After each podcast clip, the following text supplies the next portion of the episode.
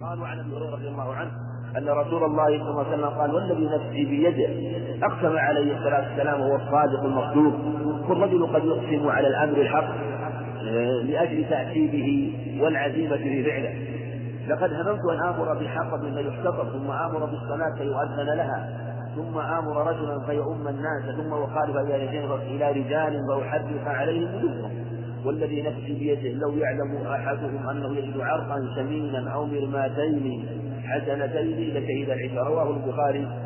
وهذا لفظه ومسلم وليس عنده أو مرماتين حسنتين. وهذا الخبر الصحيحين في إقسامه عليه الصلاة والسلام بإحراق البيوت عن المتخلفين والذي نفسي بيده لقد هممت أن آمر بحق فيحتضر ثم آمر بالصلاة يؤذن لها. ثم أمر رجل يصلي بالناس ثم انطلق معي في رجال معهم في من الحطب إلى قوم لا يشهدون الصلاة وأحرق عليهم بيوتهم. والذي نفسي بيده لو يجد احد لو أن أحدا يجد عرقا ثمينا العرق هو العظم الذي عليه اللحم قال له عرق السكون. والعراق بالضم أو الألف بين الراء والقاف هو العظم ليس عليه لحم. والعرق ويقال له عرق إذا كان عليه لحم وعراق إذا كان ليس عليه لحم. لو أن أحد يجد عرقا ثمينا يعني أمرا شيئا ولو شيئا تافها أو حقيرا من أمور الدنيا لبادر إليها وأسرع إليها بضعف همته وضعف إيمانه ولهذا لو وعد بشيء من أمر الدنيا ولو كان بهذا المقدار أو مرماتين ثم ذكر عليه الصلاة أمرا أقل وأحقر مرماتين وهما بين قيل إشكال من اللحم وقيل إن المرمات المراد بها السهم. الذي يرمى به. حسنتين لشهد العشاء. وهذا الخبر يدل على وجوب صلاة الجماعة. لأنه عليه من من عدة أمور. أولا أنه عليه الصلاة والسلام هم بترك صلاة الجماعة وأن يذهب مع رجال لأجل أن يتبين حال قوم بل يحدث عليهم. بيوتهم عليه الصلاة والسلام وهذا لا يكون إلا بأمر واجب. الأمر الثاني كونه أراد أن يحرق عليهم البيوت. يدل وهذا لا وهذا يدل على وجوب صلاة الجماعة. الأمر الثالث من جهة ذكر هذه حالة بذمها وذكر ما هي عليه من هذا الجنو في الهمة من جهة أنه يؤثر هذا الشيء الحقير من الدنيا على صلاة الجماعة. هذا دليل صريح على وجوب صلاة ودليل على على أنه لا بأس من العقوبة المالية حينما توجد أسبابها وهذا ثبت في أخبار كثيرة خلافا للجمهور الذين يقولون إن العقوبة المالية منسوخة والصواب عدم النسخ والأدلة في هذا كثيرة في نحو خمسة عشر دليلا في المساله من الكتاب والسنة صحيح والذي جاء بالسنة كله صحيح. الأدلة التي ذكرت في مشروعية العقوبة المالية عند وجود أسبابها. المقصود أنها دليل صريح في مشروعية العقوبة مشروعية صلاة الجمال على وجوبها. ومن الأدلة على وجوب صلاة الجماعة أنه عن أنه سبحانه وتعالى أمر بإقامة الصلاة. يا أيها وإذا قمت وإذا, وإذا كنت فيه فأقمت لهم الصلاة. فلتقم طائفة منهم معك. وإذا كنت فيه في صلاة الخوف وإذا كنت لا قمتهم فلتكن طائفة منهم معك. أمر بإقامة صلاة الخوف صلاة الجماعة في حال الخوف. من جهتين الأول أنه أمر بإقامتها في حال الخوف. فدل على وجوبها وإلا فالخائف. في الغالب لو أن إنسان خاف لا يؤمر بصلاة الجماعة ولا يؤمر بالحضور لها. فلما كان القوم مجتمعين وفي هذا المكان واجتماعهم يكون أيسر من اجتماع غيرهم ولو مع الخوف أمر بإقامتها. فدل على وجوبها. الأمر الثاني أنه أمر بإقامتها حتى مع فوات كثير من الواجبات من استقبال القبلة وكثرة الحركات والتقدم والتأخر والسلام قبل الإمام. إلى غير ذلك لمن تأمله وجد أنه ترك له أمور لو فعلت في حال الأمن لكانت الصلاة باطلة فدل على وجوبها. ومن الأدلة على وجوبها سيأتي في أنه عليه الصلاة والسلام قال من سمع النداء فلم يجد فلا صلاة له. ولا ذكر المصنف عقب هذا الحديث لكان آه، مناسبا له. إلا من عذر حديث عباس عند أحمد بن آدم وإسناده صحيح وبعضهم صححه كالمصنف على شرط مسلم. والحافظ بن حجر أيضا فهو حديث صحيح وفيه أنه لا صلاة له. يدل على وجوب صلاة الجماعة. والمراد في المساجد كما سبق وأيضا من الأدلة على وجوبها حديث ذلك الرجل الأعمى الذي جاء وقال يا رسول الله إني رجل أعمى ساسع الدار وليس لي قائد يداومني والمدينة كبيرة الهواء. ذكر أربعة أسباب. قال إني رجل أعمى. أعمى. لا يبصر. وساسع الدار بعيد الدار من المسجد. والمدينة كثيرة الهوام هذا عنوان ورابع وليس لي قائد يلامسه ما مع قائد؟ دائما يوجد فقد يجد قائدا وقد لا يجد. فهل تجدني رخصة أرسل لي ببيتي قال نعم. فلما ولى دعا قال أتسمع النداء قال نعم. قال أجد لا أجد لك وثبت وثبت في حديث عبد الله بن مسعود إنه صحيح مسلم إنه قال لقد شرع الله لنبيكم سنن الهدى وإن هذه الصلوات الخمس من سنن الهدى.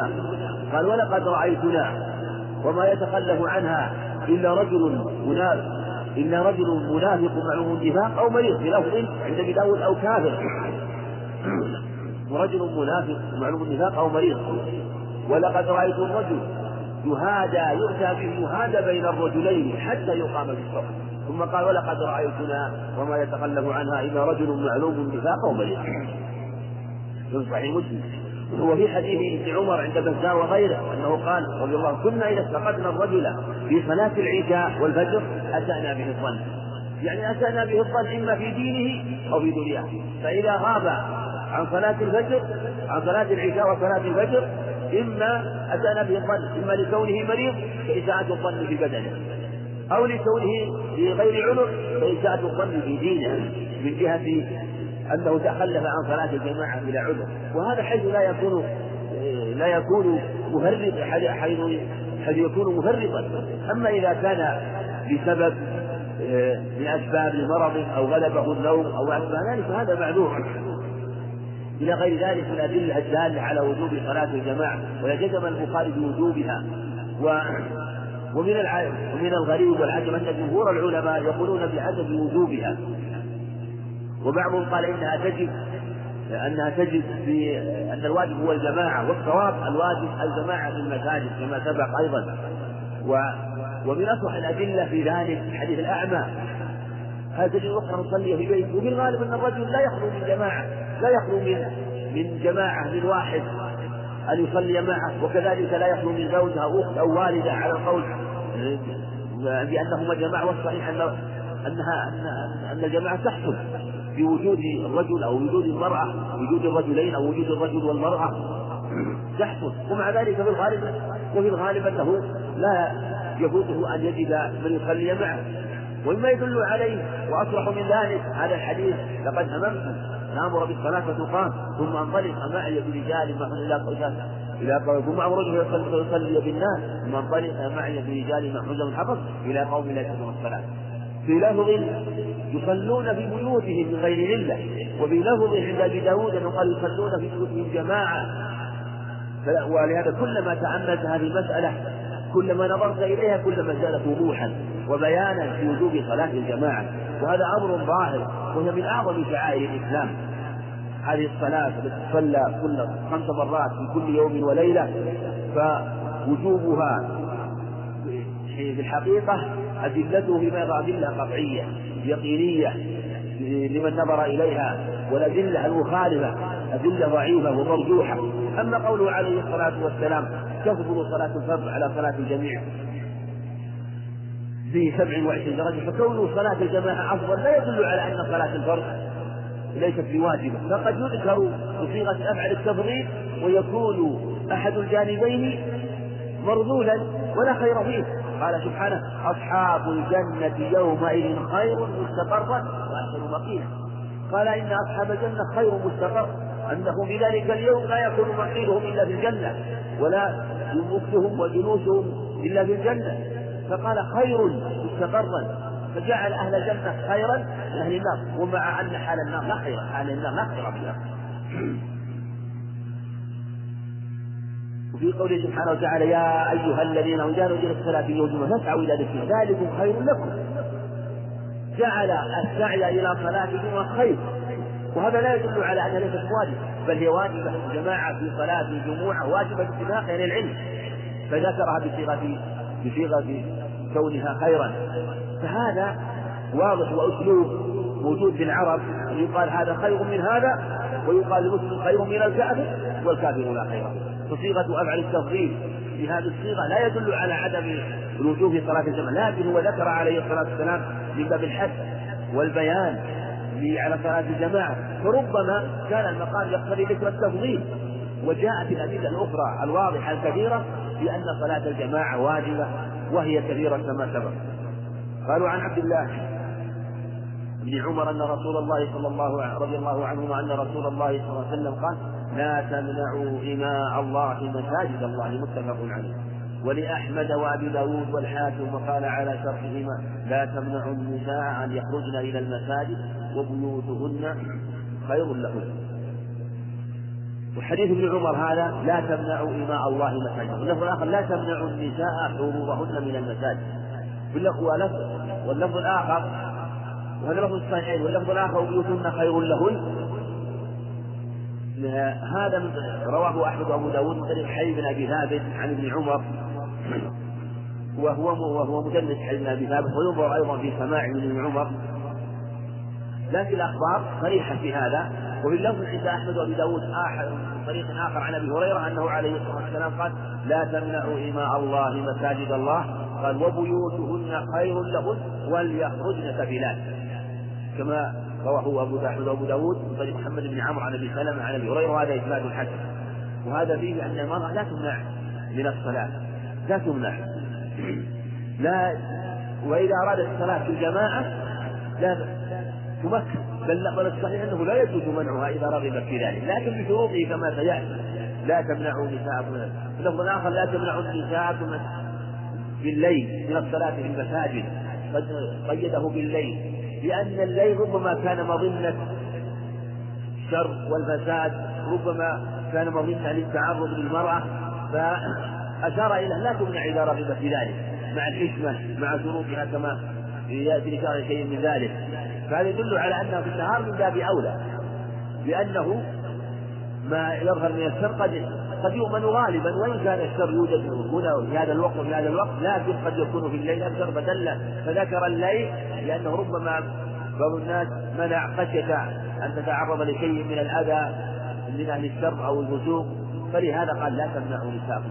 أو كانت امرأة عمر تخرج إلى المسجد وكان عمر رضي الله عنه يكره ذلك فقيل له إذا قالت لا أمتنع حتى حتى يمنعني يعني عمر رضي الله عنه. وكان لا يمنعها لعلمه أنه عليه الصلاة والسلام لها أن يمنع النساء من الحج وابن عمر لما ذكر ذلك الحديث قال له أحد أبنائه كما في صحيح مسلم جاء فيه أنه بلال وجاء في أنه واقف قال نمنعهن يتخذن دغلا يعني طريقا إلى الشر والفساد. فقال فأنكر عليه ابن عمر وقال أحدثك عن رسول الله صلى الله عليه وسلم وتحدث عن رأيه فأنكر عليه وفي رواية ضربه في صدره وفي رواية أنه لم يكلمه حتى مات.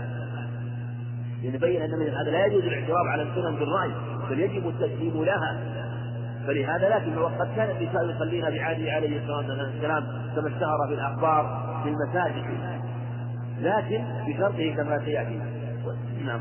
قالوا عن زينب الثقفية امرأة عبد الله رضي الله عنهما أن قالت قال لنا رسول الله صلى الله عليه وسلم والحديث من رواية زينب الثقفية عن نعم امرأة عبد الله بن مسعود. قالت قال لنا رسول الله صلى الله عليه وسلم إذا شهدت إحداكن المسجد فلا تمس طيبا.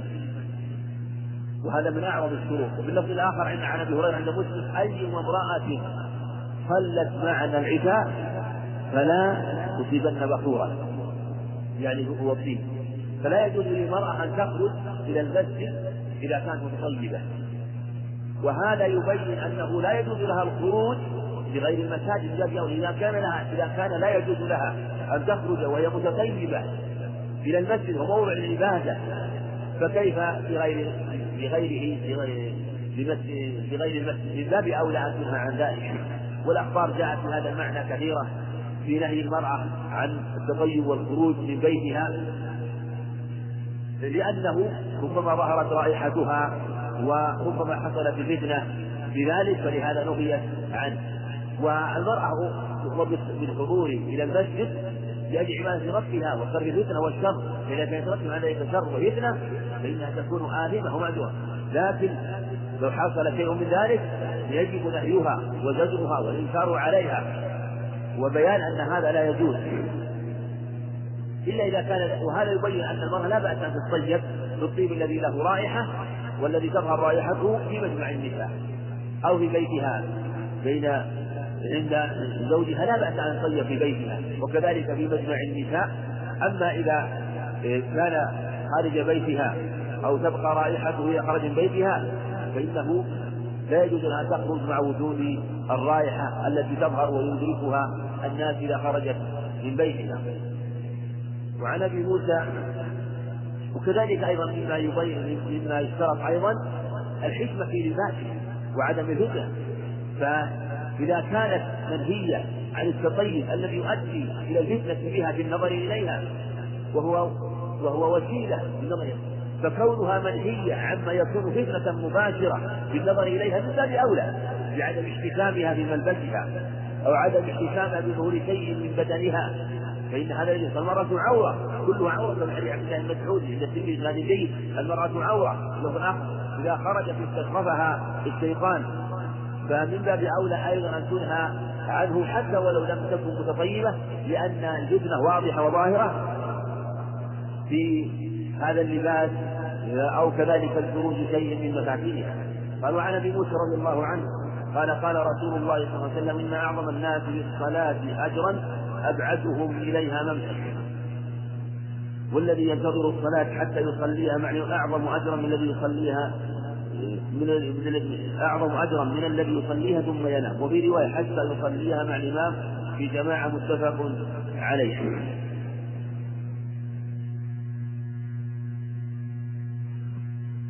وحديث أبي موسى هذا يبين أن أن أعظم الناس أجرا أبعدهم منسى أعظم الناس أجرا أبعدهم منسى وهذا يبين فضل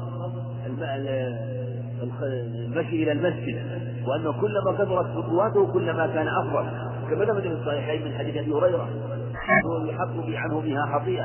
في اللفظ الآخر من عند أحمد أنه يكتب له بها عشر عشر حسنات. وعند مسلم من حديث أبي بن كعب أن ذاك الرجل أن رجلا كان بعيد المسجد كان بعيد الدار من المسجد. وكان يأتي بالرمضاء والحر. فقال أبي بن اتخذت حمارا تركبه إلى المسجد.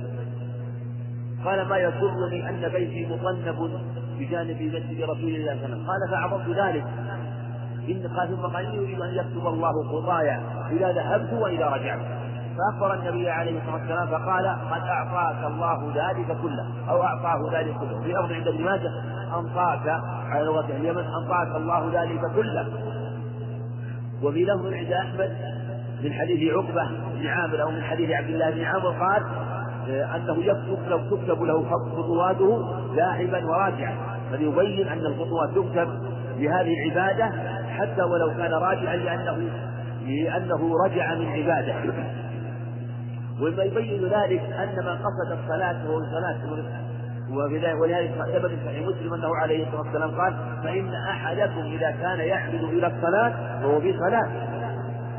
وثبت في الصحيحين عن أنس أن بني سلمة أرادوا أن يقربوا من المسجد وأن يتركوا ديارهم وأن يبنوا بيوتهم عند المسجد. فقال عليه الصلاة والسلام دياركم يعني يلزموا دياركم تكتب آثاركم. في اللفظ الآخر يا بني سلمة دياركم تكتب آثاركم.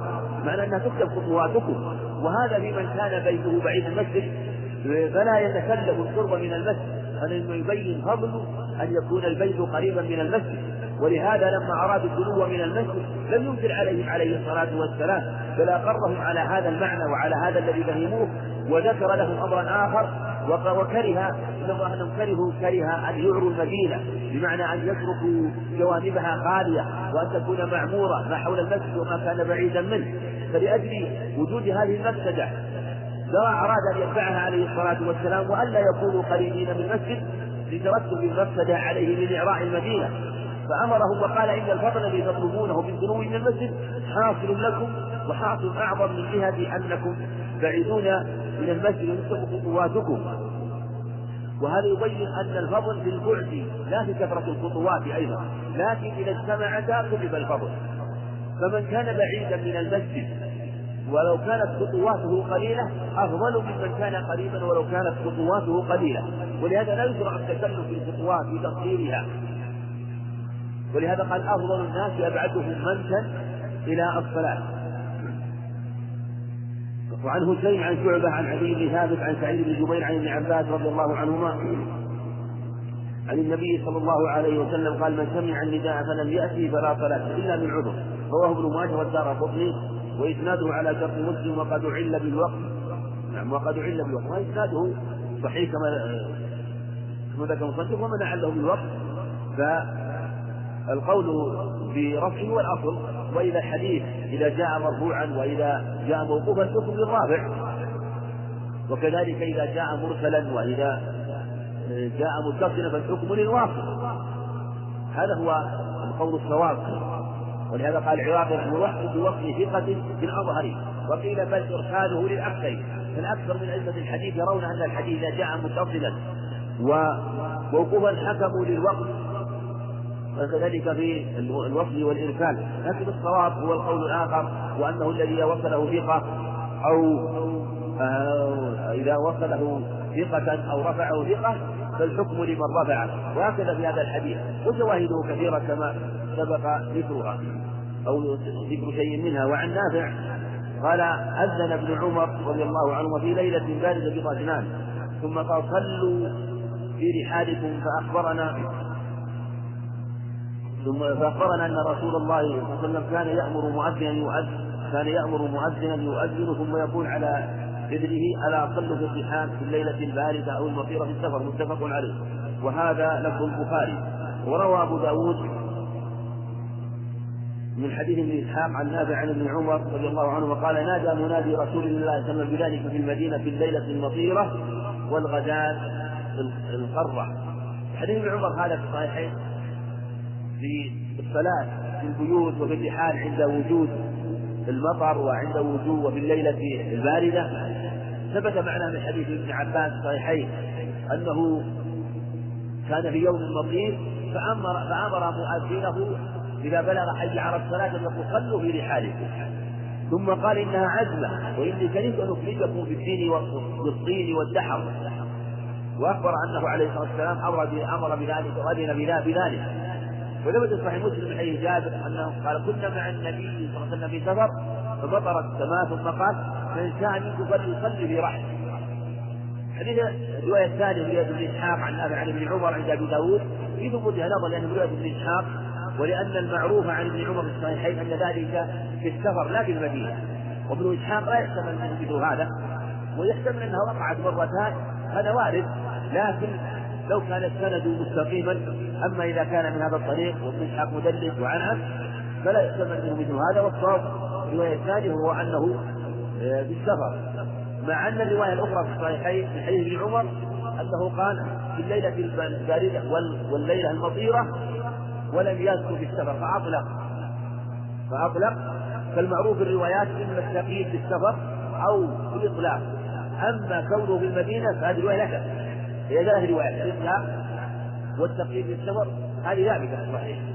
والتقييد في المدينة هذه لا تثبت مع أن رواية الإطلاق رواية الإطلاق الصحيح هي التي أخذ بها الجمهور وهو أن هذا هو أن هذا عذر في ترك الصلاة في المساجد أو في الجماعات إذا أقيمت فلا بأس أن يصلي في رحلة كما في هذا الحديث. وفيه أنه أمر مؤذنا ألا صلوا في رحالكم حديث ابن عمر أمر أن يقول في ختام أمر أن يقول صلوا في الرحال في ختام الأذان في نهايته بعد بعد الهيلة قول لا إله إلا الله إلى أن يقول بعد ألا صلوا في الرحال حديث ابن عباس أمر مؤذنه أن يقول بدل الحي على الصلاة أن يقول صلوا في الرحال والروايتان صحيحتان. فإن كان المؤذن أن يقول بدل الحي على الصلاة صلوا في رحالكم كما حديث ابن عباس أو إن شاء أن الأذان مرتبا كما يؤذن ثم بعد في نهاية صلوا في رحالكم وهذا أولى لأنه هو الذي حديث عمر وبه ينتظم الأذان ثم أيضا فيه مصلحة لأن فيه دعوة لمن أراد أن يأتي للصلاة في المسجد وهذا أفضل وأكثر. ولأن فيه دعوة ولأن بيان العذر لمن لم يرد الصلاة في المسجد من أجل وجود المطر أو وجود البرد الذي يمنع من الحضور ولهذا الحديث جابر من شاء منكم فليصلي في رحمه جعله جعل لهم الخيار. مع انه في سفر في الغالب أن الذين في السفر يكونون مجتمعين ومع ذلك عرروا ويكونون متقاربين. لكن كأن كل قوم يكونون في سماء أو في خيمة أو في مكان أو في بيت فأصبح ربما شق الحضور في صلاة في مكان واحد وأمروا أن يصلوا كل جماعة. أو رخص أن يصلي كل جماعة في مكان وإذا اجتمعوا كان أفضل إذا أمكن ذلك لكن هو رخصة.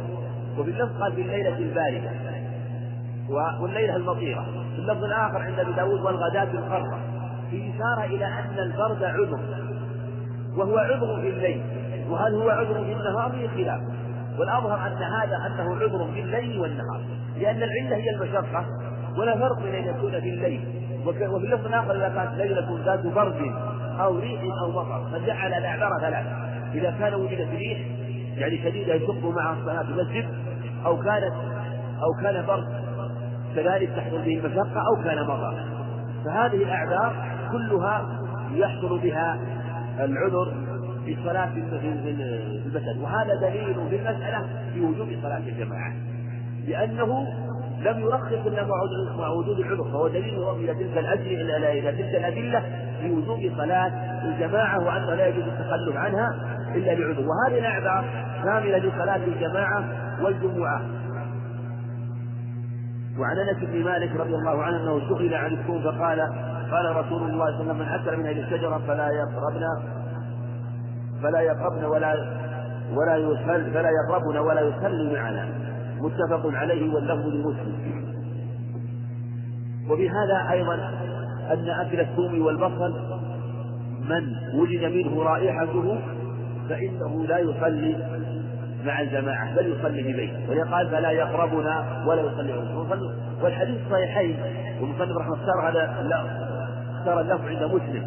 فلا يقربنا ولا يصلي معنا. مع أن ثبت الصحيحين من حديث ابن عمر صحيحين من حديث جابر بن عبد الله وجاء أيضا بعدها من حديث البخاري عن عمر رضي الله عنهما قال من انكم تأكلون من شجرتين قبيلتين وإن رسول الله صلى الله عليه وسلم يأمر أن يخرج من من وجد ريحها منه ثم قال من أكله فليمسهما طبخا.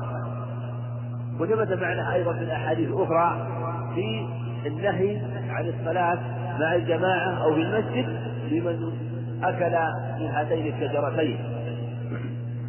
والمصنف لعله والله أعلم اختار هذا اللفظ لأنه غاير بين القرب من الجماعة وبين المسجد دل على أنه لا يقرب الجماعة وأنه لا لا يقرب المسجد في إشارة وهذا بفقه المصنف رحمه الله ومن حسن آه، اختياره للألفاظ لأن هذا الذي يدل على أنه لا يقرب مواضع الاجتماع ولا يقرب مواضع المساجد ولا يقرب صلاة الجماعة المساجد. وفيه دلالة على أنه كما لا أنه لا يجوز له كما أنه لا يصلي على خلاف هل هو بالجواز أو الكراهة لا يصلي مع الناس في المساجد. كذلك لا يقرب المجامع التي سمع الناس فيها الدروس والمحاضرات وكذلك لقاءات الناس في الولائم والمناسبات لأن الناس يتأذون من ذلك أيضا. فهذا فلا يقربن أو فلا يقربن على على النهي. فلا يقربن جعلته نهيا فلا يقربن نهي له أو أن حاله أنه لا يقربنا. فهو منهي عن القرب. فلا يقرب الجماعة على أي حال. وفي مجامع الناس لأن فيه أذية ومن باب أولى الأماكن التي اجتمعوا فيها على الدروس وعلى المحاضرات وحلى العلم. ويلحق بذلك كل من كان بدرت منه رائحة كريهة مؤذية. وهذا الحضور أيضا كامل بحضوره للمسجد مطلقا. ولهذا قال آه، في حديث جابر فلا يغشانا ولا يصلي معنا في مساجدنا. فهذا هو عبد المساجد. لأن الآخر فإن الملائكة تتأذى مما يتأذى منه بنو آدم. ولأن الملائكة تشهد هذه المجامع وتشهد المساجد فنهي عن الحضور فيها. ومن كان له عذر فمن أكلها فيدل على أنه مباح أكلها وهو الصواب وكذلك هو مباح للنبي عليه الصلاة والسلام على الصحيح لكنه في حقه خلاف الأولى من جهة قال إني أناجي من لا تناجي يعني الملائكة. فلهذا لو أنه أكلها لا بأس أما من اتخذها حيلة وسببا لترك الصلاة هذا لا يجوز. ومن أكله ليس بهذه النية أو عرض له بطعام فلا بأس. ويكون عذرا في ترك صلاة الجماعة. فلا وبعض الناس ربما أكلها وتلقى. هذا خلاف السنة. أو حضر وتوهم أنه لا يؤذي فإنه لا يحكم. ولهذا كان يأمر به أن يخرج. إلا من كان معذور بمرض وأكله لأجل العلاج هذا قد يقال بجواز حضوره. جاء من من أكلها من باب يعني من من أكلها تشحيا لطعمها هذا لا لكن من أكلها علاجا هذا قد يجوز له الحضور لأنه لأن أكله إياها من باب التداوي علاج ثبت عند أبي داود بإسناد جيد بن المغيرة أنه عليه الصلاة والسلام وجد ريح الثوم فنهى عن الصلاة بعود الثومة فجاءه المغيرة بن شعبة رضي الله عنه وكان قد أكل ثوما قال فأدخلت يده في جيبي فوجد قدره معصوبا وأخبره أنه أكله لأجل أنه يتداوى به بمرض بصدره. فقال عليه إن لك عذرا ولن ينكر عليه ولن يأمره فيقد يفهم من هذا أن من كان معذورا أنه لا بأس بالحضور وقد يقال بعموم الأدلة في النهي عن الحضور من هذا والرسول عليه الصلاة والسلام كأنه ذكر هذا من باب أنه أولى بالعذر من غيره. وعن يزيد بن الأسود رضي الله عنه أنه صلى أنه صلى مع رسول الله صلى الله عليه وسلم صلاة الصبح بمنى وهو غلام شاب فلما صلى رسول الله صلى الله عليه وسلم إذا هو برجلين لم يصليا. فدعا بهما فجيء بما ترعد أو ترعد ترعد بقرعدة يعني أخذته الرعدة وهو الانتفاض وشدة الخوف. ترعد فرائصهما فقال لهما ما منعكما تصليا معنا؟ قال قد صلينا في رحالنا. قال فلا تفعلا إذا صليتم في رحالكم. ثم أدركتم ولم لم يصلي فصلي معه فإنها لكم نافلة. رواه أحمد وأبو داود رواه أحمد هذا لكم وأبو داود والنسائي والترمذي وصححه. وهذا الخبر أيضا يبين وهو حديث صحيح. يبين وجاء له شاهد أيضا من حديث أبي أيوب أنه سأله رجل من بني أسد قال إن أحدنا يسأل أبا أيوب رضي الله عنه قال إن أحدنا يصلي في بيته يعني لسبب أو لعذر ثم يأتي إلى المسجد ويجد الناس لم لم يصلوا. فيجد في نفسه يعني لصلاته معهم أنه يعيد الصلاة مرة ثانية. قال إنا قد سألنا عن ذلك رسول الله صلى الله عليه وسلم فقال يعني الرسول عليه الصلاة والسلام فذلك له سهم جمع يعني أن له أجرين بصلاته أولا ثم ثانية وفيه أنه قال عليه السلام لما جئنا بما توعد فرائضهما بشدة الخوف لما دعاهما لأنهما لم يصليا مع الجماعة قال ما معناكما تصلي معنا؟ قال يا رسول الله قد صلينا في رحالنا قال إذا صليتما في رحالكما ثم جئتما نبي الإمام. وفي لفظ وجئتم من الإمام ولم يصلي. فصليا فإنها أي هذه الصلاة الأخيرة لكما لا. فإنها لكما نافلة. يعني الصلاة وهذا هو الصواب أن الأولى هي الفرض وأن النافلة هي الثانية. وجاء عند أبي داود يزيد بن عامر قال فإنها فهذه فريضة وتلك نافلة. جعل الفريضة هي الثانية والنافلة هي الأولى. لكنها رواية ضعيفة. والصواب أن ما دل عليه حديث ابن مسعود أن الأولى هي الفرض والثانية هي النافلة. وثبت في صحيح مسلم. لما ذكر الأمراء الذين يؤخرون الصلاة قال صلوا معهم. أمرهم يصلوا معهم. ثم قال قال خلوا الصلاة لوقتها خلوا الصلاة ثم إذا أدركتم الصلاة صلوا معه فإنها لكم تطوع. أخبر أن الصلاة الثانية تطوع. وفي هذا وعموم هذا الخبر يدل على أنه لا بأس بإعادة الصلاة لمن صلى. لوجود السبب. أما من أعادها بغير سبب فهو منهي عنه بل لا يجوز أن يعيد. أن حديث ابن عمر أنه عليه الصلاة قال لا صلاة في يوم مرتين. لا تصلوا في يوم لا تصلوا صلاة في يوم مرتين. فلا تعاد الصلاة بغير سبب لأن الصلاة مفروضة مرة واحدة. أما إذا كان لسبب دخل المسجد وجد الناس يصلون وهو يريد الحضور بدرس أو الحضور بموعد أو ما أشبه ذلك أو صلى في مسجد ثم بعد ظن الناس صلوا ثم ثم أدرك الصلاة فإنه يصلي معه. وفيه انه تعاد الصلاة. وهذا شامل جميع الصلوات. يشمل على الصحيح صلاة العصر وصلاة المغرب بعموم هذا الخبر. وفي حديث أبي سعيد الخدري أن رجلا هدته الصلاة دخل والناس قد صلوا صلاة العصر فقال عليه الصلاة والسلام من يأتجر على هذا فيصلي معه. فقام رجل وصلى. لولا ان الاخرى عند البيهقي يعني أنه صلى أن ابا بكر هو الذي صلى معه. دل على ان لا بأس باعاده الصلاة سواء كانت العصر أو المغرب. أو غيرها من الصلوات. وعن أبي هريرة رضي الله عنه قال أتى النبي صلى الله عليه وسلم رجل أعمى فقال يا رسول الله إنه ليس للقائد يقول المسجد فصلى. فسأل رسول الله صلى الله عليه وسلم أن يرخص له ويصلي في بيته. فرخص له فلما ولى دعا فقال تسمع النداء بالصلاه قال نعم فأجب. رواه مسلم وهذا سبق اشار إليه. وعن أبي هريرة رضي الله عنه قال قال رسول الله صلى الله عليه وسلم إنما جعل جعل الإمام ليتم به فإذا كبر فكبروا. ولا تكبروا حتى يكبر. وفي هذا إشارة إلى صلاة الجماعة وأنه يصلى مع الإمام وأنه أن التكبير يكون عقب تكبير. قالوا إذا كبر فكبر ولا تكبروا حتى يكبر. يعني يكون التكبير بعد الفراغ من تكبير. وإذا ركع فاركعوا. ثم بين باب التأكيد والبيان ولا تركعوا حتى يركع. لأن يكون الركوع بعد ركوع ولا وسبق أن إلى سبقت الإشارة إلى أنه إن سبقه أن السبق لا يجوز وأن المقارنة أيضا لا تجوز عند جمع من أهل العلم وقيل بالكراهة وأن التأخر وأن التأخر منهي عنه التأخر الكبير. أما المشروع أن يصلي وأن يكبر عقله وأن يسجد عقله وأن يركع عقله. وإذا قال سمع الله فقولوا اللهم ربنا لك الحمد. هذا هو المشروع أن يقول أن تقول اللهم ربنا لك الحمد أو ولك الحمد.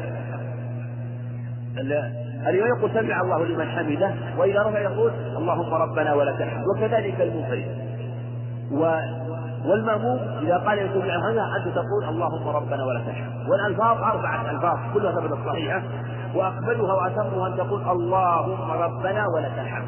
تجمع بين اللهم والواو. اللفظ الثاني أن تقول اللهم ربنا لك الحمد. دون الواو. اللفظ الثالث ربنا ولك الحمد. بالواو بدون اللهم. اللفظ الرابع تقول ربنا لك الحمد. بدون الواو اللهم. وأكملها أن تجمع اللهم معنى يا الله مع الواو. هذا أكملها. وأقل الدرجات هو إسقاط هذين اللهم والواو. أو وجود أحدهما دون الآخر. أربعة ألفاظ وكلها صحيحة.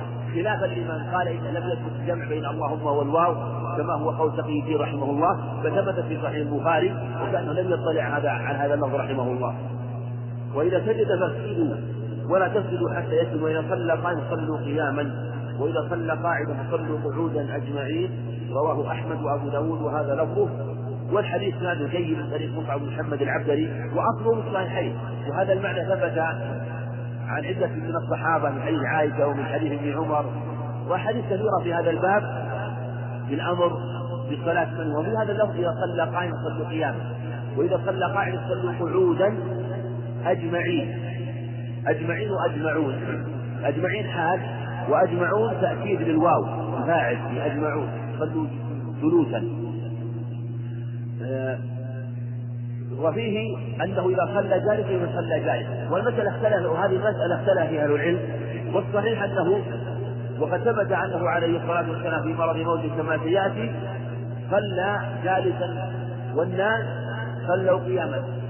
لأنهم فيما يظهر الله وهو إن لم يأتي نصا من صلوا قياما لكن ابتدأ أبو بكر الصلاة قائما وجاء النبي عليه الصلاة والسلام وصف وصلى معهم وكان عن يسار أبي بكر وجلس ولم يأتي أنهم جلسوا والأمر أنهم استصحبوا القيام ولم يأمرهم بالجلوس. فدل على أنه لا بأس دل على أن الأمر بالأمر الأمر بالجلوس أنه للاستقبال. أن وأن القيام جائز وهذه قاعدة في هذا في الأخبار التي يأتي الأمر بها قل صلى جالس جلوسا أجمعون.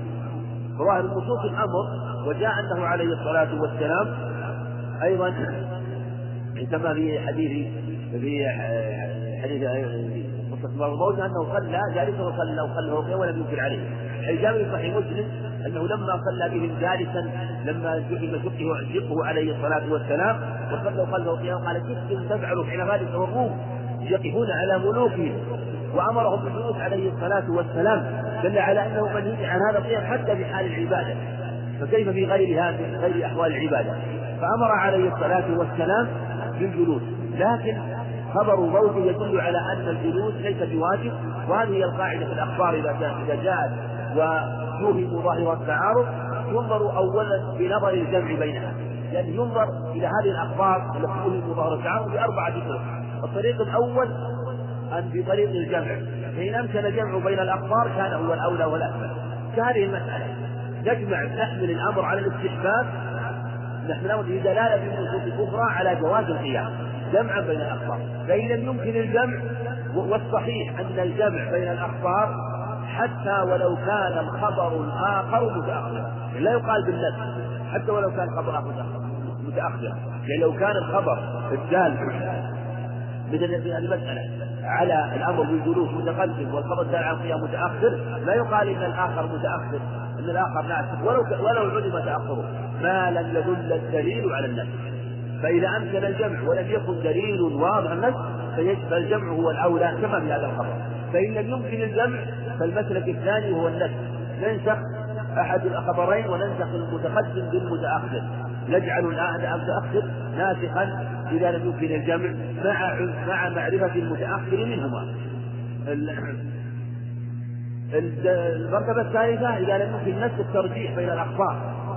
المرتبة الرابعة التوقف والمرة التوقف النسبي بأن يتوقف إذا لم يظهر له الخبر يظهر له شيء من هذه الطرق. وقد يظهر وقد يظهر لبعض الناس شيء من هذه الطرق ويتوقف آخر لأنه لم يظهر له شيء منها. وعن البراء رضي الله عنهم رضي الله عنه أن أنهم كانوا يصلون مع رسول الله صلى الله عليه وسلم فإذا ركع ركعوا وإذا رفع رأسه من الركوع فقال سمع الله لمن حمده لم نزل قياما حتى نراه قد وضع جبهة وجهه بأرض ثم نتبعه متفق عليه واللفظ مسلم. وهذا الخبر متفق كما ذكر المصنف رحمه الله وفيه أنه كما سبق بالخبر أنه أنه يشرع الا تسجد إلا بعد سجوده. والا تركع إلا بعد ركوعه. وأن يكون ركوعك ليس بعد انحناء لا. ولا سجود بعد انحناء يكون حتى يسجد. له اخر حتى يضع وجهه الأرض في حديث عن جريج عند مسلم حتى يستتم ساجدا ولهذا إذا اشكل عليك الإمام سجد أو لا تدري ما في مانع من الالتفات حتى يرى الإمام وينظر. فلا يشرع السجود حتى يسجد. كما أن لا يشرع التكبير حتى يكمل التكبير. كذلك لا يشرع السجود حتى يسجد أو يستتم ساجدا فإذا وضع وجهه في الأرض فسجد. وإذا تمكن كان هو الأولى. هذا هو السنة في الصلاة خلف الإمام. لكن لو أنه تبعه جاز مع أنه خلاف الأولى كما كان الصحابة ما يسجدون حتى يستتم حتى يسجد أو حتى يستتم ساجدا عليه الصلاة والسلام. وعن أبي سعيد الخدري رضي الله عنه أن رسول الله صلى الله عليه وسلم رأى في أصحابه تأخرا فقال لهم تقدموا فأتموا بي وليأتم بكم من بعدكم ولا يزال قوم يتأخرون حتى يؤخرهم الله عز وجل رواه مسلم. وفي هذا الخبر جواز اقتداء بعض الصفوف البعض. قال تقدموا فأتموا بي. وأن الصفوف الأولى هي الأفضل كما سيأتي. تقدموا فأتموا بي. يعني الصف الأول. ومن يليه من الصفوف التي ترى الإمام وترى حركاته. وليأتم بكم من بعدكم. يعني ممن لا يرى الإمام يأتم. فليبين أنه من لم يرى حركات الإمام أن يتبع الصفوف الثانية ويرى كيف يفعلون فيأتم بهم. لا يزال قوم يتأخرون يعني حتى يؤخرهم الله. يعني يؤخر في المرتبة وفي الدرجة وفي الجنة وإن دخلها لتأخره عن هذه الفضائل وعن زيد بن ثابت رضي الله عنه قال احتجر رسول الله صلى الله عليه وسلم حجيرة وفي اللفظ الآخر حجرة يعني مكان احتجره وكان يجلس فيه وربما وكان يتعبد فيه عليه الصلاة والسلام ويعتكف في رمضان في هذا الموضع في خصفة أو حصير فخرج رسول الله صلى الله عليه وسلم يصلي فيها. قال فتتبع إليه رجال قد ربما فعله في غير رمضان عليه الصلاة والسلام. وجاءوا يصلون بصلاة. يعني لما عليه أن يصلي في المسجد. ثم جاءوا إليه فحضروا. وأبطأ رسول الله صلى الله عليه وسلم عنهم قال فلم يخرج إليه فرفعوا أصواتهم وحصبوا الباب فخرج إليهم رسول الله صلى الله عليه وسلم مغضبا فقال لهم ما زال بكم صنيعكم حتى ظننت أنه سيكتب عليكم فعليكم بالصلاة في بيوتكم. فإن خير صلاه المرء في بيته من الصلاة المكتوبه متفق عليه واللفظ في مسلم. لأن لا بأس من صلاة التطوع في المسجد. لا بأس أن يصلي خاصة إذا تمكن من ذلك أو كان المسجد مثلا يعني يكون له من الانشراح والاطمئنان والابتعاد عن موضع آه، الاضطراب والإزعاج فلا بأس يصلي. لكنه عليه الصلاة والسلام كان احتجر حتى يكون في خلوة ويكون آنس له بصلاته في هذا الموضع. لكن لما أنه رأى شدته في ذلك وهو الخير والابتداء به أنكر عليه عليه الصلاة والسلام. وأخبرهم أن خير صلاة المرء في بيته إلا المكتوبة عنه. لكن حيث يكون هنالك مصلحة شرعية في صلاة الوجه لا بأس. كصلاة التراويح. فالمراد خير صلاة المرء في بيته الفرائض وكذلك ما لم تشرع له الجماعة. ما لم تشرع له الجماعة مثل التراويح وكذلك صلاة الاستسقاء وكذلك الكتب على القول في آه، عدم وجوبها مع ان الصحيح أنها تجب فالمراد أن جميع أن أفضل صلاة المرء في بيته. هذا هو الأصل؟ أن أن أن الصلاة تكون في البيت. قال عليه الصلاة والسلام اجعلوا في صلاتكم في بيوتكم ولا تتخذوها قبورا. وعن جابر رضي الله عنه قال صلى معاذ بأصحابه العشاء وقد طول عليهم. فانصرف رجل منا فصلى فأخبر معاذ عنه. فقال إنه منافق. فلما بلغ ذلك الرجل دخل على رسول الله صلى الله عليه وسلم فأخبره ما قال معاذ فقال له النبي صلى الله عليه وسلم أتريد أن تكون فتانا يا معاذ يا ايها الناس تقرا في شمس الشمس وضحاها وسبح اسم ربك سبح اسم ربك واقرأ باسم ربك والليل لا يبكى متفق عليه واللفظ لمسلم أيضا وفي لفظ لقد حرف رجل وسلم ثم صلى وحده فانصرف. هذا ما كان عليه الصحابة في حديث جابر رضي الله عنه حديث معاذ رضي الله عنه أنه كان يصلي مع النبي عليه الصلاة والسلام ثم يصلي بقوله يريد ان يدرك الفضيلتين. وفيه أنه كان يطول يطول به.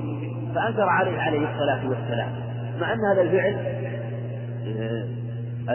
مع أن الذي فعل أراد بالخير لكن أنكر. فيه دلالة على أن ينكر الأمر حتى في الأمور التي خلاف الأولى أو هو مكروه. ينكر على على من فعلها قال اتريد أن تكون فتانا الآخر فاتنا يكفر الناس وربما ولهذا قال عمر لا تبغضوا لا تبغضوا الله إلى عباده. وكذلك قال كان يدخل عليه الصلاة والسلام في الصلاة فيريد أن يطولها يسمع بكاء الصبي فيخفف مخافة أن تفتن أمه.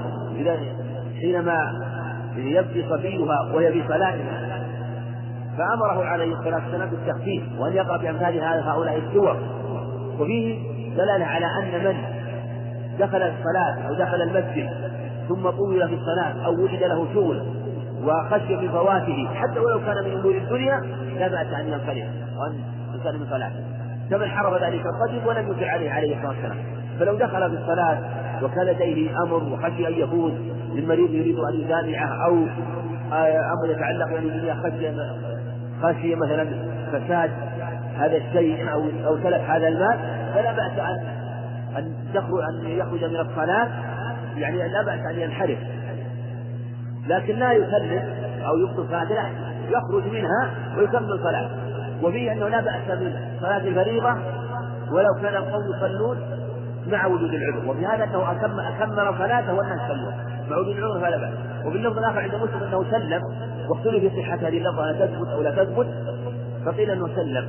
وأكثر الروايات بدون ذكر السلام دل على أن أولى هو عدم السلام لأنه دخل في الصلاة وصلاته صحيحة ويكمل صلاته خفيفة ثم يذهب إلى عمله.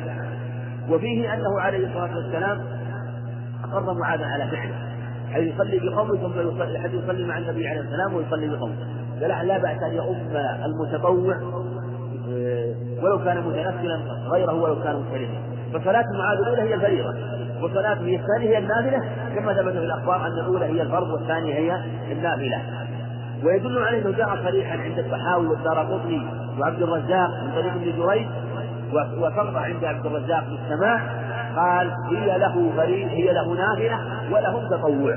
مع أنه ظاهر الخبر لكن هذا لفظ في الموضوع أن الصلاة الثانية له نافلة ولهم تطوع.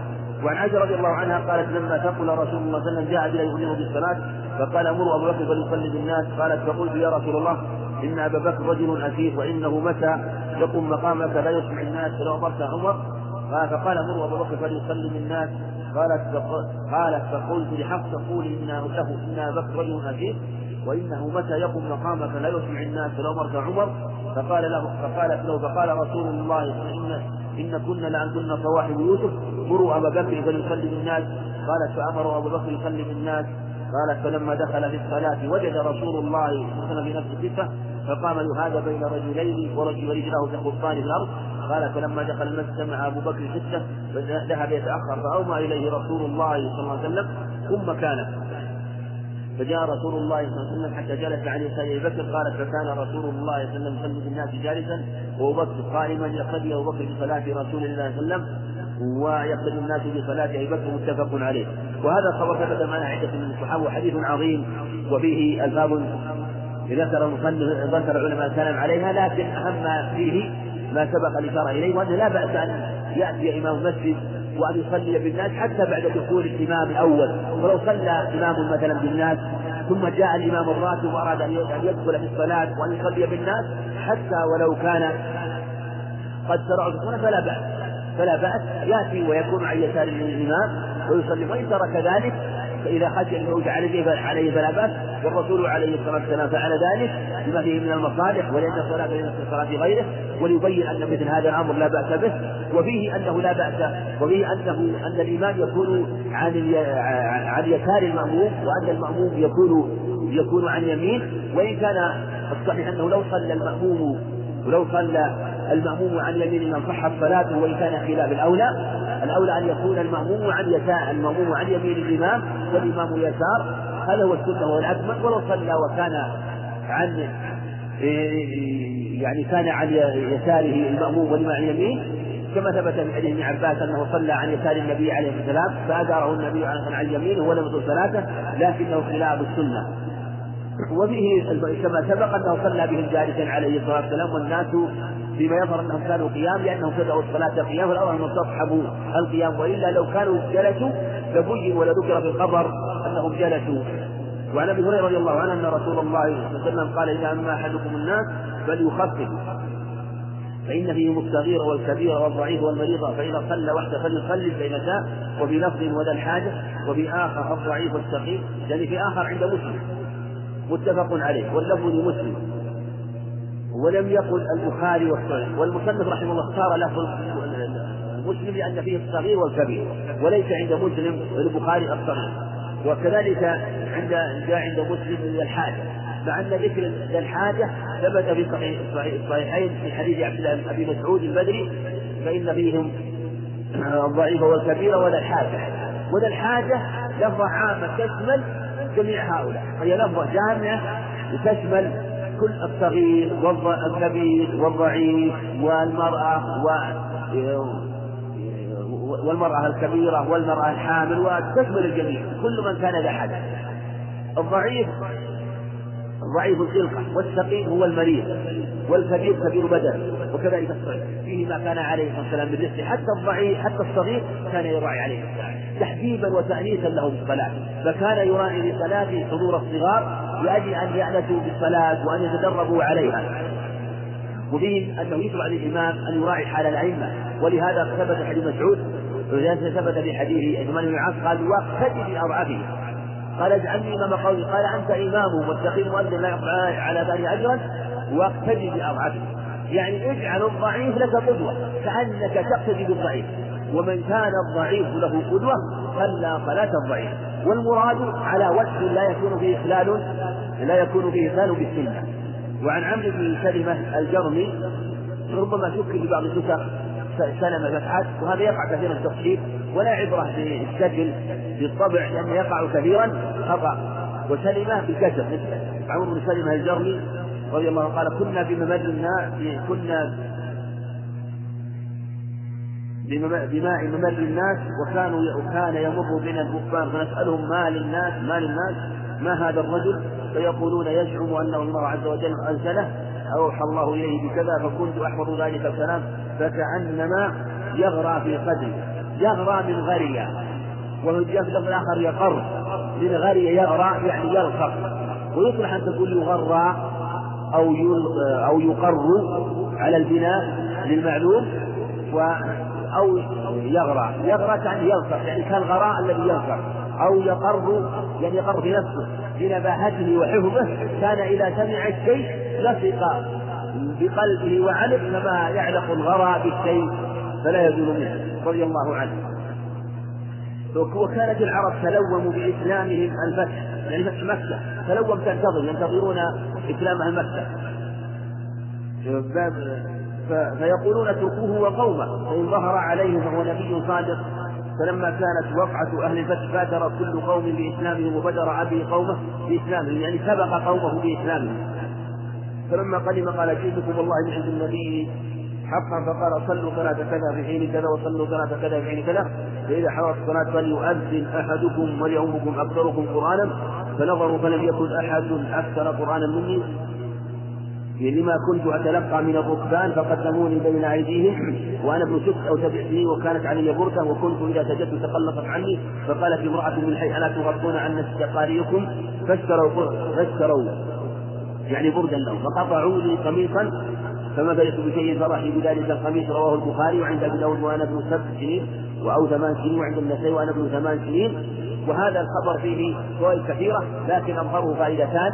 اولا أنه يقال لأمكم أكثركم قرآنا. يشرع أن يكون الإمام من كان فلو اجتمع فلو اجتمع اثنان فيؤم أكثرهم قرآنا على الترتيب على الترتيب الآتي في حديث ابن مسعود. وفيه أيضا أنه يصف إمامة ابن ست سنين. قالوا أنا ابن ست أو سبع سنين. اللفظ الثاني ابن ثمان سنين عند النسائي. لا منافاة فكأنه ابن سبع سنين يعني أكملها. من قال سبع سنين أراد أكملها لأنه يقال ابن سبع إذا أكمل السابعة. وجاء ابن ثمان بمعنى أنه دخل في الثامن ودخل في الثامن لكن لم يتمها واتم السابعة معنى كان ابن سبع سنين. لا بأس بإمامة ابن ستة أو بسبع سنين وهذا هو الصحيح في الفريضة والنافلة لقول النبي أن يؤمهم أكثرهم قرآن فإذا كان أحفظهم آه، وأعلمهم فإنه يؤمهم ولو كان بهذا السن. وهذا وقع في عهده عليه الصلاة والسلام.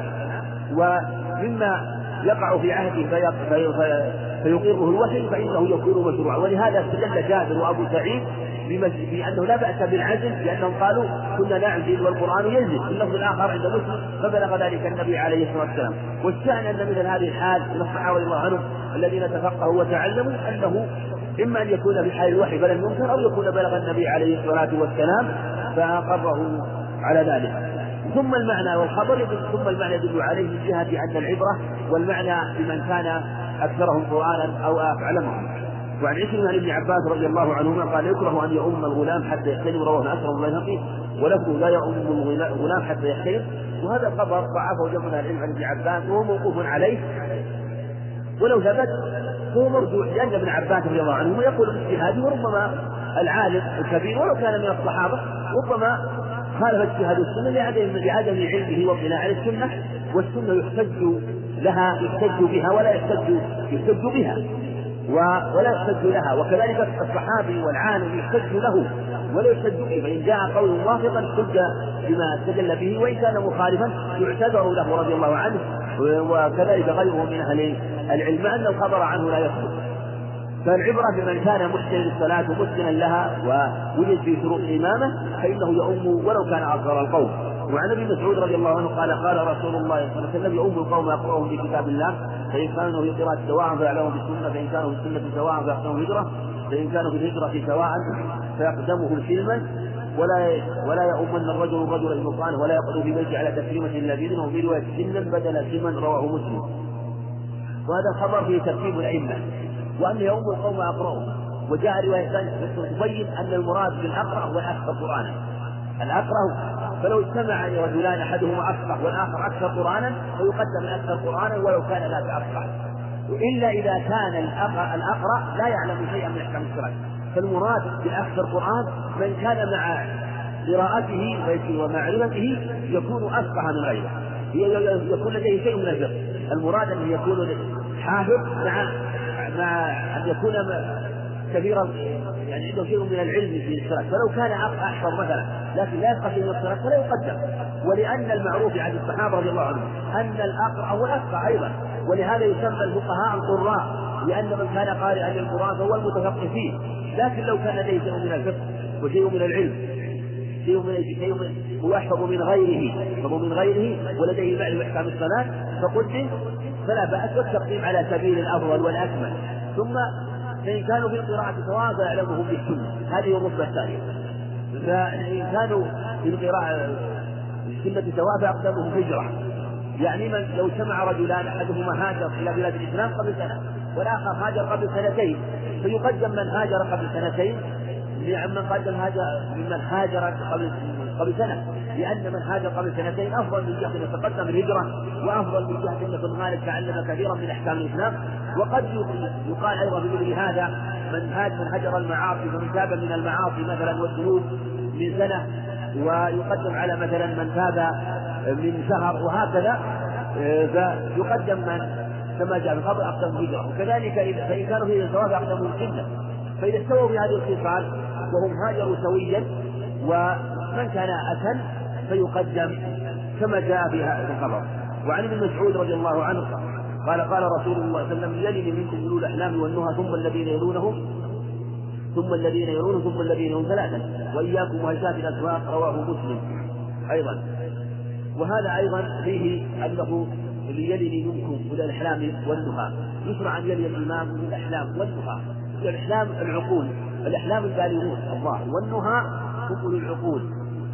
ثم الذين يلونهم يعني في العلم والعقل أو الذين يلونهم في في السن وهم المراهقون ثم الذين يلونهم عن الصبيان وهكذا النساء يكون كن بمؤخرة المسجد خلف الرجال وإياكم وهيشات الأسواق لأن اختلاط الأسواق وضجيج الأسواق لأن الاسواق في الغالب يكون فيها اختلاط ويشرع أن يكونوا في المسجد منتظمين ان تكون صفوفهم منتظمة ان تكونوا متأدبين ولا يكون فيها اختلاط ولا فرع اصوات بل هو الادب في حال الحضور بين الله عز وجل. أو أيضا أيضا يكون من جهة المعنى المناسب من جهة إياكم وإنشاء الأسواق على هذا الترتيب. يعني أن يتقدم من قلت يقول الإسلام والنهى ثم الذين يلونهم بخلاف الأسواق. فقد يتقدم الرجال على النساء أو النساء على الرجال أو الصبيان على الشباب وهكذا.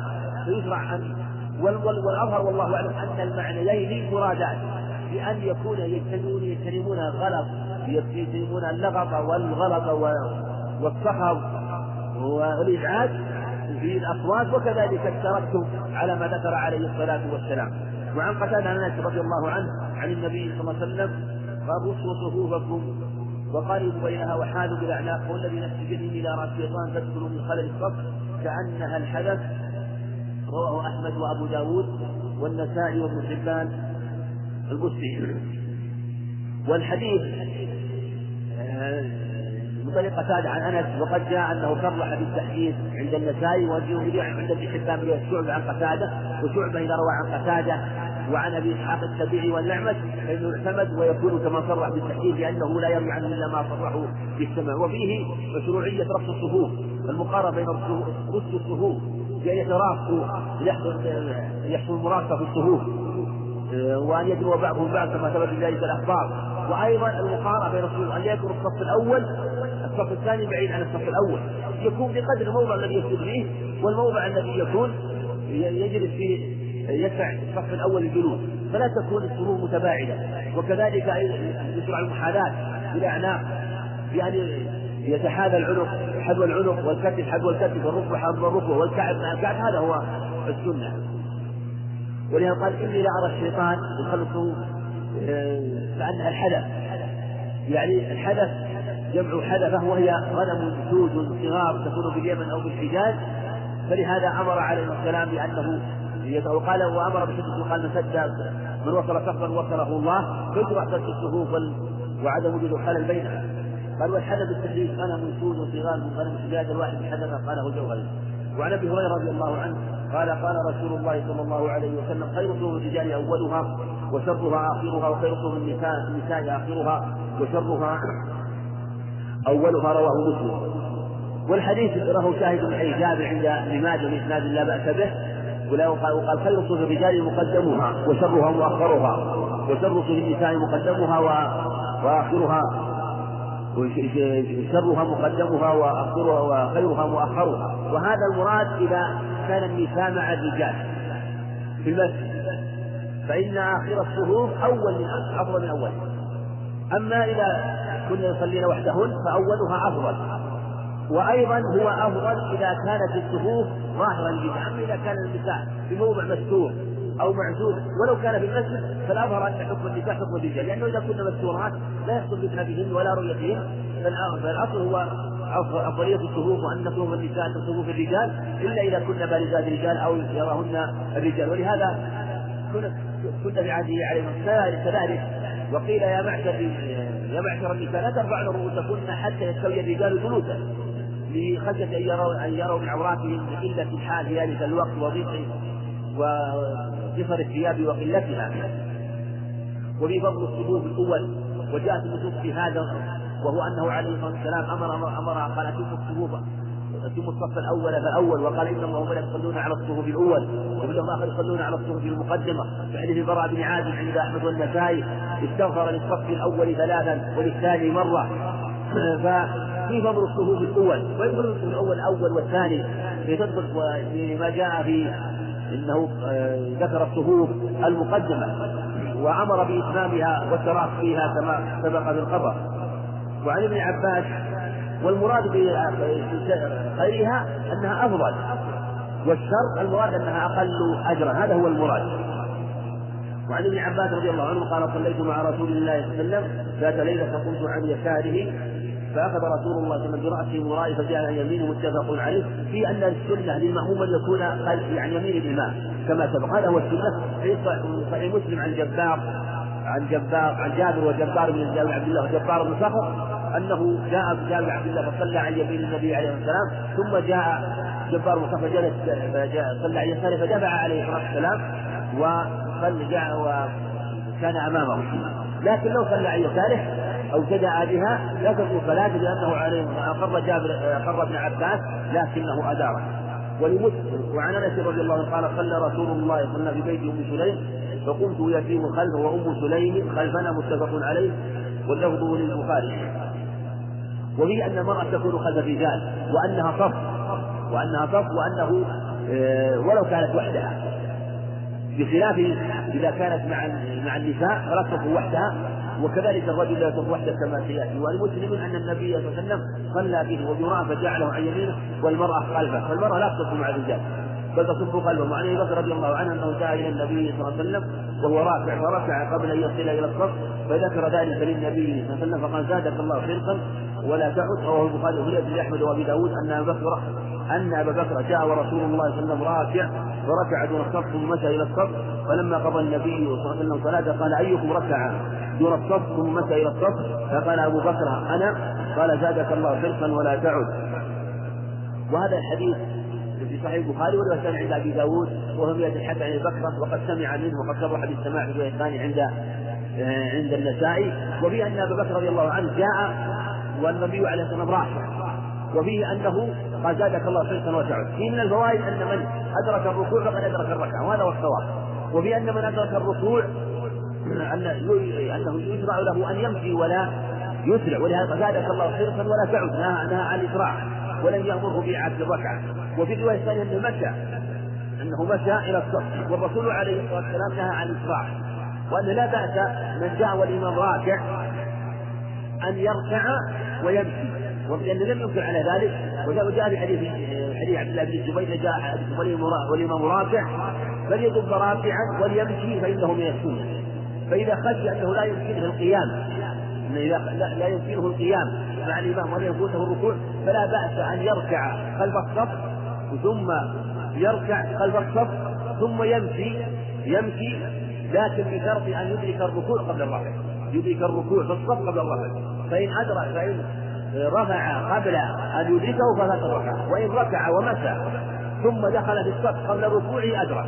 والأحوال ثلاثة. الحالة الأولى أن أن تفوت الركعة بكماله قبل دخول الصف فهذا تفوت الركعة جميعا. الحالة الثانية تدرك الركوع تدرك الركوع قبل الرفع. الحالة الثالثة أن تدرك الركوع أن لا تدرك الركوع إلا بعد السجود. هذا موضوع خلاف. هل يعتبر مدرك أو ليس مدرك؟ والصواب أنه لا يعتبر مدرك. فإذا أدرك الركوع أدرك الركوع مع الإمام قبل رفعه إذا أدرك الركوع مع الإمام قبل رفعه يعتبر مدرك. وإن رفع قبل أن يدرك فلا يعتبر مدركا وإن أدرك معه السجود. وعن هلال بن يسار عن عن عن عن راشد عن وابصة بن معبد رضي الله عنه أن رسول الله صلى الله عليه وسلم رأى رجل يصلي خلف الصف وحده فأمره يعيد الصلاة رواه أحمد وحسنه وأبو داود وهذا لفظه. وابن حبان في صحيحه والترمذي وقال هذا وقال حديث حسن وقال ابن منذر ثبت الحديث أحمد وإسحاق وقال ابن عبد البر في إسناده اضطراب. وهذا الخبر لا بأس بإسناده ولو شاهد عند ابن ماجه من حديث علي بن شيبان وشاهد آخر طلق بن علي أنه عليه السلام لا قال لا صلاة لمنفرد خلف الصف. وهذا هو الصواب لا صلاة لمنفرد خلف الصف. وقال في اللفظ الآخر استقبل صلاتك فإنه لا صلاة لمنفرد خلف الصف. وفي اللفظ الآخر أمره يعيد الصلاة. إلا من كان معذورا جاء والصف تام ولم يجد مكانا ولم يمكنه الدخول وشق الصف والصلاة مع الإمام عن يمين الإمام ولم يمكنه أن يراق بين الصفوف فإنه معذور ويصلي خلف الصف وحده لأنه لا واجب مع العدل ولا حرام مع الضرورة وعن أبي هريرة رضي الله عنه قال عن النبي صلى الله عليه وسلم قال إذا سمعتم الإقامة فامشوا وعليكم وعليكم السكينة والوقار ولا تسرعوا فما أدركتم فصلوا وما فاتكم فأتموا. متفق عليه واللفظ للبخاري وفي لفظ لمسلم صل ما أدركت واقض ما سبقك. رواه أحمد عن ابن عيينة عن الزهري عن سعيد عن أبي هريرة وما فاتكم فاقضوا. وقد وهم بعض المصنفين في قوله إن لفظ القضاء مخرج في الصحيحين. وقال أبو داود قال يونس وقال أبو داود قال يونس والزبير يعني. ما عندكم واو؟ هو؟ وابن أبي ليث. وابن إبراهيم سعد ومعمر واسماعيل بن أبي حمزة عن الزهري وما فاتكم فاقدوه. وقال ابن عيينة عن الزهري وحده فاقدوه. وقال مسلم اخطأ ابن عيينة في هذه اللفظة ولا يعلم رواها عن الزهري غيره. وفي قول أبي داود ومسلم نظر فإن أحمد رواه عن عبد الرزاق عن معمر عن الزهري وقال وقد رويت من غير وجه عن أبي هريرة وقال بيهقي والذين قال فأتموا أكثر وأحفظ وجاء رواية من أبي هريرة فهو أولى والتحقيق أنه ليس بين اللفظين فرق فإن القضاء والإتمام لغة وشرعا وفي هذا أنه عليه الصلاة قال إذا سمعتم الإقامة فامشوا عليكم السكينة فما أدركتم فصلوا وما فاتكم فأتموا في اللفظ الآخر إذا أتيتم الصلاة إذا أتيتم إلى الصلاة. وفي دلالة على أن يشرع السكينة السكينة والوقار. السكينة في عدم العبث. هذا والوقار يكون في هيئات بمعنى عدم غض البصر وخفض الصوت وعدم الانتباه فما أدركتم فصلوا. وما فاتكم فأتوا هذا اللفظ المعروف في الصحيحين وفي اللفظ الآخر فقهوا وهي رواية جيدة وأعل بعضهم وعند مسلم صل ما أدركت وقت ما سبق. ورواية وقت وما تكون فقد أو وقت ما سبقت لا تنافى فأتموا لأن القضاء يراد بالإقامة قل على فإذا قضيت الصلاة فإذا قضيتم مناسككم يعني إذا فرغتم منها وأتممتموها فقضاهن سبع سماوات في يومين فرغ منهن وأتمهن. فالقضاء يطلق على الإتمام فهو بمعنى الإتمام دلالة على أن ما أدرك أن المأموم ما أدرك من صلاته مع الإمام أن ما أدرك المأموم مع يكون أول الصلاة وما يقضي هو آخر. وعلى هذا فلو أدرك لو لو أدرك لو أدرك المأموم خلف الإمام ركعتين من من الرباعية مثلا في الجهرية من العشاء ركعتين فإن ما أدرك يكون أول صلاة. فإذا قضى لا يشعر لأن ما يقضي هو آخر صلاته وعلى هذا يكون الترتيب. ما يقضي يكون أول صلاته وما يصلي يكون وما وما يجب يكون أول صلاته وما يقضي يكون آخرها. والله أعلم. نقف على باب صلاة الميت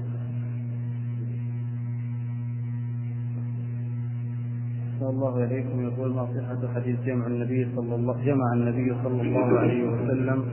في المدينة من غير خوف ولا مرض وما هو توجيه الحديث إذا كان صحيحا. الحديث ثابت صحيح. أنه عليه الصلاة والسلام صلى من غير قال جمع عليه صلى عليه السلام أربعا جميعا و ثمانيا جميعا بغير خوف ولا خوف ثبت صحيح مسلم. صحيحين عن ابن عباس أنه عليه الصلاة والسلام صلى ثمانيا جميعا صلى ثمانيا جميعا. وفي لفظ ثمانيا جميعا وسبعا جميعا. قال من غير خوف ولا سفر من غير خوف ولا مطر. وهذا وهذا الذكر العلة ثبت في صحيح مسلم. غير خوف ولا سفر من غير خوف ولا سفر غير خوف ولا مطر. هذا ثبت في صحيح مسلم. وجاء حديث جابر عند الصحاوي أنه قال من غير خوف ولا علة. هذه عند هذه الرواية من جابر عند الصحابي تبين أنه عمم علة ويشمل جميع العلل. لكن قال شيخ الإسلام رحمه الله أن من رواية الربيع بن يحيى الأجناني وينظر في حاله.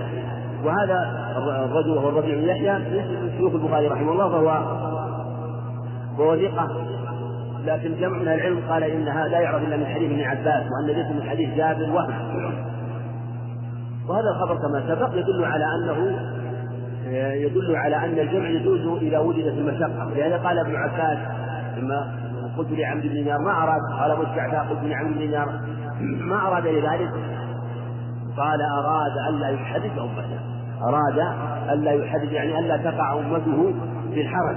هذا يشمل أن كل ما كان فيه حرج فإن فإن فإنه يشرع له فإن لا بأس من الجمع بين الصلاتين بين الظهر والعصر وبين المغرب والعشاء.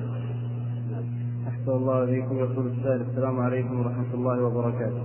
أرجو من فضيلتكم إيضاح شروح كتاب المحرر وما هو أفضلها على الإطلاق.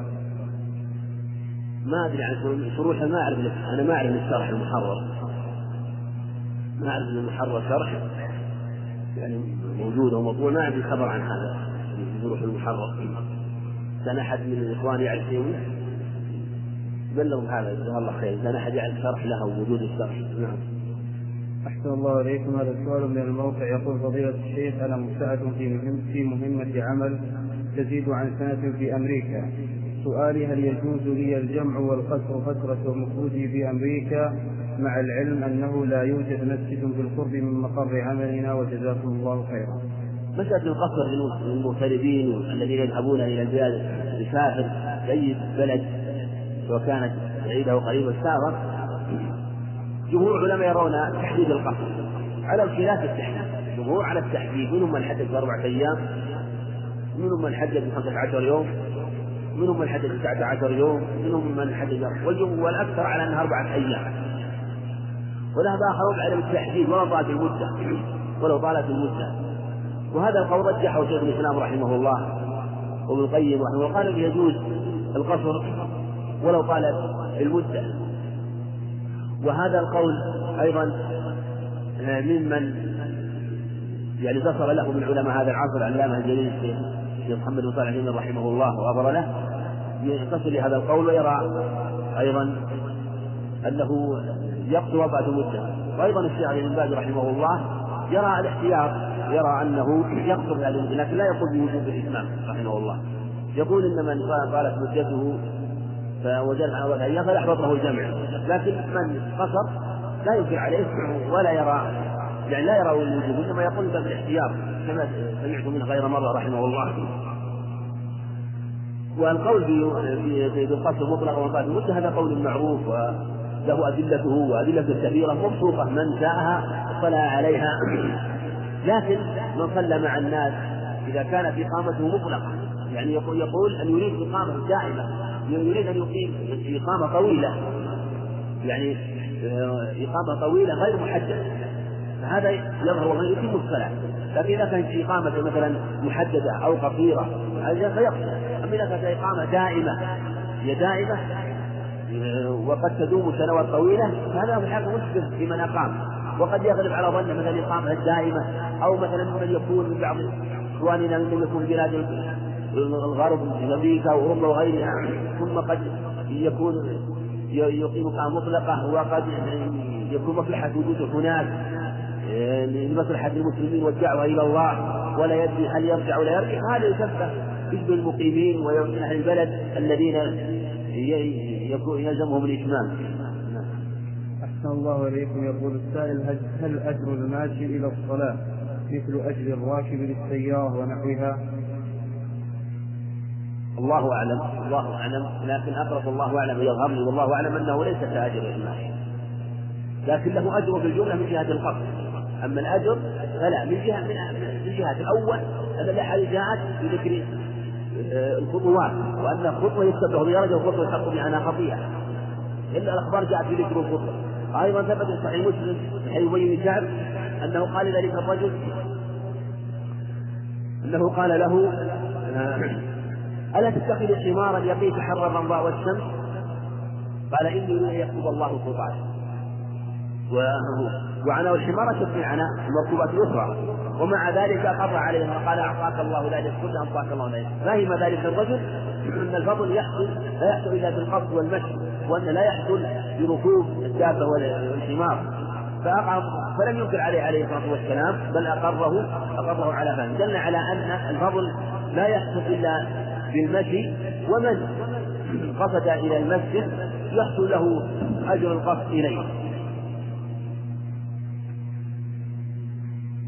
والله أعلم وصلى الله وسلم وبارك على نبينا محمد الحمد لله رب العالمين والصلاة والسلام على نبينا محمد وعلى آله وأصحابه وأتباعه بإحسان يوم الدين. أما بعد فيقول الإمام الإمام الحافظ بن عبد الهادي رحمه الله تعالى باب صلاة المريض. هذا الباب وما بعده صلاة المريض وصلاة المسافر يسميه الفقهاء صلاة أهل الأعذار. ويذكرون فيه ويذكر فيه العلماء جملة من الأخبار والأحكام المتعلقة بهذه الأبواب. قال عن عمران بن حصين رضي الله عنهما قال كان رضي الله عنه عمران صحابي وأبوه أيضا حصين بن عبيد خزاعي صحابي رضي الله عنه قال كانت في بواتير فسألت النبي صلى الله عليه وسلم عن الصلاة فقال قائما فإن لم تستطع فقاعدا فإن لم تستطع فعلى جنب. رواه البخاري. هذا الخبر أصل أصيل في كيفية صلاة المريض وأن الأصل في الصحيح أن يصلي قائما. ثم خفض الله عز وجل عن المريض كما في هذا الخبر النبي عليه الصلاة والسلام في الصلاة بأن يصلي قائما فإن لم يستطع المراد بالإستطاعة عدم الاستطاعة هو وجود المشقة. ولهذا جاء عن ابن عباس هذا المعنى إن شق عليه. لأنه إذا شق عليه ذلك فيرتفع وجوب الأمر ووجوب القيام وكان إلى المرتبة التي بعده فإن لم تستطع فقاعدا. يعني إذا شق عليه القيام قاعد وإذا فإن لم تستطع فعلى جنب يعني إذا شق عليه كونه جالسا فعلى جنب. جاء باللفظ آخر عند النسائي بسند جيد فإن لم تستطع فمستلقيا. هذه هي أحوال صلاة المريض. فإن لم يستطع هذه الأحوال أومأ برأسه. إن لم يستطع أومأ برأسه. وقد جاء وقد جاء ذكر الإيماء في بعض الأخبار لكنه لم يثبت. ولهذا اختلف العلماء هل بعد الإيماء بالرأس فيه يصلى بغير ذلك أم لا على على على قولين لأهل العلم. ذهب الجمهور أن يجب عليه أن يومئ بطرفه فإن لم يستطع بقلبه. والقول الثاني وهو قول الأحناف واختيار تقي الدين رحمه الله أنه إذا لم يستطع الإيماء الإيماء برأسه سقطت عنه الصلاة وأنه لا تجب عليه في هذه الحال. وهذا هو الأقرب ولأن الإيماء بالطرف لا دليل عليه وليس من أفعال الصلاة. بل قال بعض العلم أنه نوع من العبث. إنما يكون الحد في حركة الجسم الذي يتحرك في الصلاة وهو الصلب والرأس. أما ما سوى ذلك فلا. فإذا لم فإذا لم يمكنه فإذا أمكنه الإيماء بالرأس هذا هو الذي هو, هو الذي يجب ولأن الإيماء بالرأس في دلالة على الركوع والسجود وفيه تمييز بين الركوع والسجود. أما الإيماء بالطرف فلا يتميز ركوعه من سجوده. فنقول إنها تسقط عنه الصلاة وتسقط مطلقا أو تسقط إلى حال استطاعة الأظهر أنه مخاطب يعني في ذمته بأن تجب عليه خطاب وجوب لا خطاب أداء بمعنى أنها تجب في ذمته ويصلي بعد ذلك إذا استطاع. وكما أن المرأة إذا طهرت من حيضها فإنها تخاطب خطاب أداء خطاب أداء ووجوب أيضا. لكن فيما في مسألة آه، قضاء الصوم فإنها تقضيه بعد ذلك فتخاطب خطاب وجوب لكن لا تخاطب خطاب أداء لا يجب عليها أن تؤدي الصوم في حال الحيض فتؤديه بعد ذلك إذا طهرت واغتسلت فهكذا أيضا في صلاة المريض. وقد جاء في حديث علي رضي الله عنه دار قطني ذكر الإيماء أو الإيماء بطرف لكنه لا يثبت ولا يصح. وجاء في حديث ابن عمر عند الدارمي عند الدارمي والنجاد وغيرهما أنه ذكر أنه إذا لم يستطع أنه إذا لم يستطع هذه الأحوال فالله أولى بالعذر مع أنها تسقط منه. فلهذا كان القول الثاني أرجح من ذاك القول الأول. كما جنح إليه ابن العباس تقي الدين ابن تيمية رحمه الله. وروى أبو بكر الحنفي هو عبد الكبير بن عبد المجيد. وفيه رجل قال أبو الحنفي الكبير وهو مجهول الحال لكن هذا إمام عبد الكريم بن عبد الكبير بن عبد المجيد من قريب من الطبقة التاسعة رحمه الله. حدثنا سفيان عن أبي شويع عن جابر رضي الله عنه أن رسول الله صلى الله عليه وسلم عاد مريضا فرآه يصلي على وسادة فأخذه فأخذها فرمى بها فأخذ عودا ليصلي عليه فأخذه فرمى به وقال صل على الأرض إن استطعت. وإلا فأومئ ماء واجعل سجودك أخفض من ركوعك. رواه البياقي والحافظ محمد بن واحد المختار وقال أبو حاتم برفعه هذا خطأ إنما هو عن جابر قوله يعني من قوله إنه دخل على مريض. وهذا الخبر رجح بعضهم وقفه ورجح بعضهم وصله وهو الأظهر لأن الذي رفعه ثقة ولأنه توبع.